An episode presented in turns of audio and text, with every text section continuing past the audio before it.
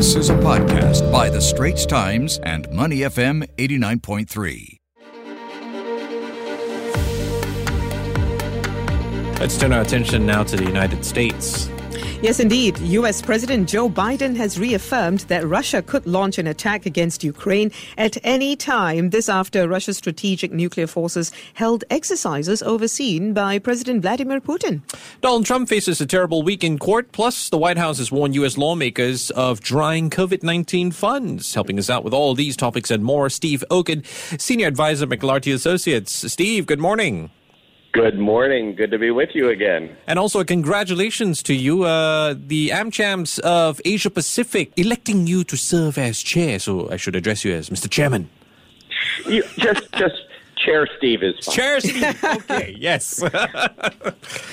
well, Chair Steve, let's get down to business. Yeah, fears of a conflict in Ukraine and Russia heightened further over the weekend. We saw reports of an escalation in fighting in the eastern part of the country. Uh, this after U.S. President Joe Biden said that he believed Vladimir Putin had decided on an invasion in the coming days, targeting the Ukrainian capital, Kiev.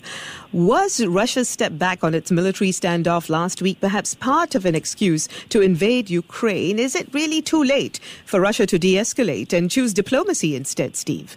Well, look, Russia didn't step back. I mean, Putin lied. It's not too late for diplomacy. Look, all Putin needs to do is actually pull back his troops. He's got, uh, you know, close to 200,000 troops. He's he's got Ukraine surrounded. He's got troops in, in Belarus to the north, Russia to the east, Crimea to the south.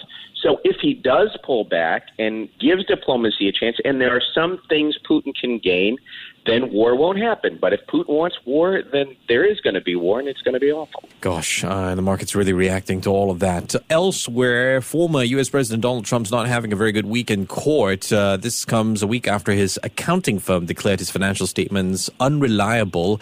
A New York judge has ordered him and two of his children to answer questions under oath about the Trump organization's financial practices. And on top of that, you got the National uh, Archives. They've uh, confirmed that Trump took classified information to Florida after he left the White House. What is the fallout from all of this, Steve? Well, look, the, the law is finally catching up to Donald Trump. I mean, he's had his accountants have now said you can't rely on anything that we've done for the past decade because he misled us. He misled his own accountants. His lawyer testified before Congress mm. in 2018 that Trump lied about his business practices. He lied about his net worth to get better financing terms. And so now a judge has finally said to, to the former president and his daughter and his son, you have to testify under oath. This podcast is available on our Awedio app. That's A W E D I O. Like us and rate us.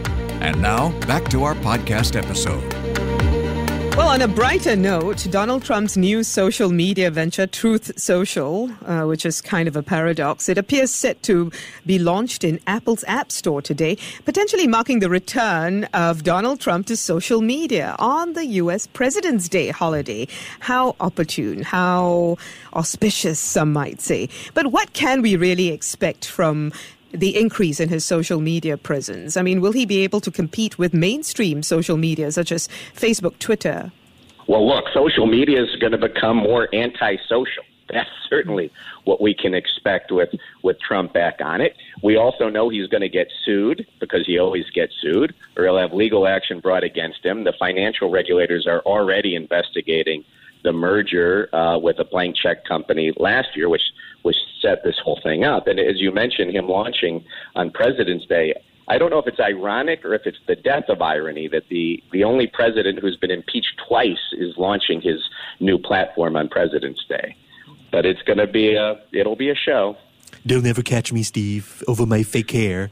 Uh, just recently, I'm sorry about that. Just recently, the Biden administration is warning lawmakers that the U.S. doesn't have enough money on hand to respond to future COVID-19 variants, uh, stockpile vaccines, or even develop new technologies. Okay, what's going on here? Why, why are U.S. lawmakers reluctant to push for a COVID I don't know, supplementary bill of sorts. Uh, surely they would be thinking about the possibilities of new variants, right? Well, look, they're idiots. Okay, so that's kind of the obvious answer. We'll tell them uh, you said that. look, look, people in the U.S. are done with COVID. Okay. They want to know the government. They want to know what the government's doing about inflation. They don't want any spend any more money on this pandemic. Mm. And furthermore, if there's going to be another pandemic, you know when that's going to happen? It's going to happen 100 years from now. Mm. So why do we have to spend money on this today? Of course they should be spending money on this. It's possible they're going to find a way to spend money on this, but politically it's so toxic right now to be talking about COVID when the voters want you to talk about inflation that yeah. they're they're yeah. they're not going to do it. So, aside from COVID and inflation, we know that guns have been a major issue in the U.S. for some time. Now, a U.S. gun manufacturer has unveiled a semi automatic rifle for children, and it's modeled on the AR 15. This has been used in a number of deadly mass shootings, hasn't it? Sparking condemnation from gun safety groups.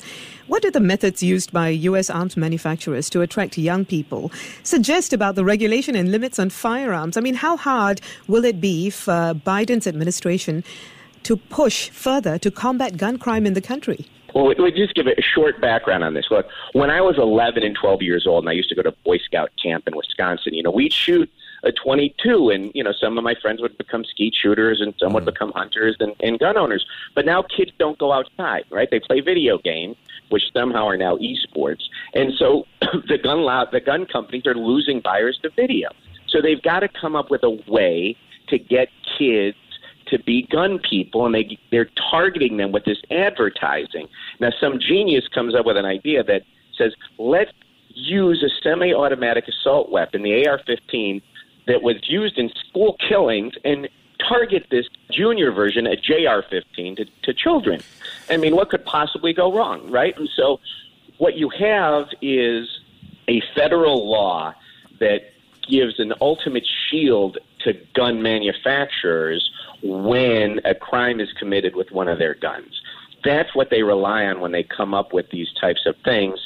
We've seen one bright spot, which is in Sandy, the, the Sandy Hook case, where where we had that terrible school shooting. The manufacturer of that gun just lost a seventy-three million dollar settlement to the victims, the families of the victims, based on state law. So President Biden really can't do anything because he's blocked in the Congress, but maybe the states can do something. I don't even know how to respond to that. Uh, we've been speaking with Steve Okun, Senior Advisor, McLarty Associates.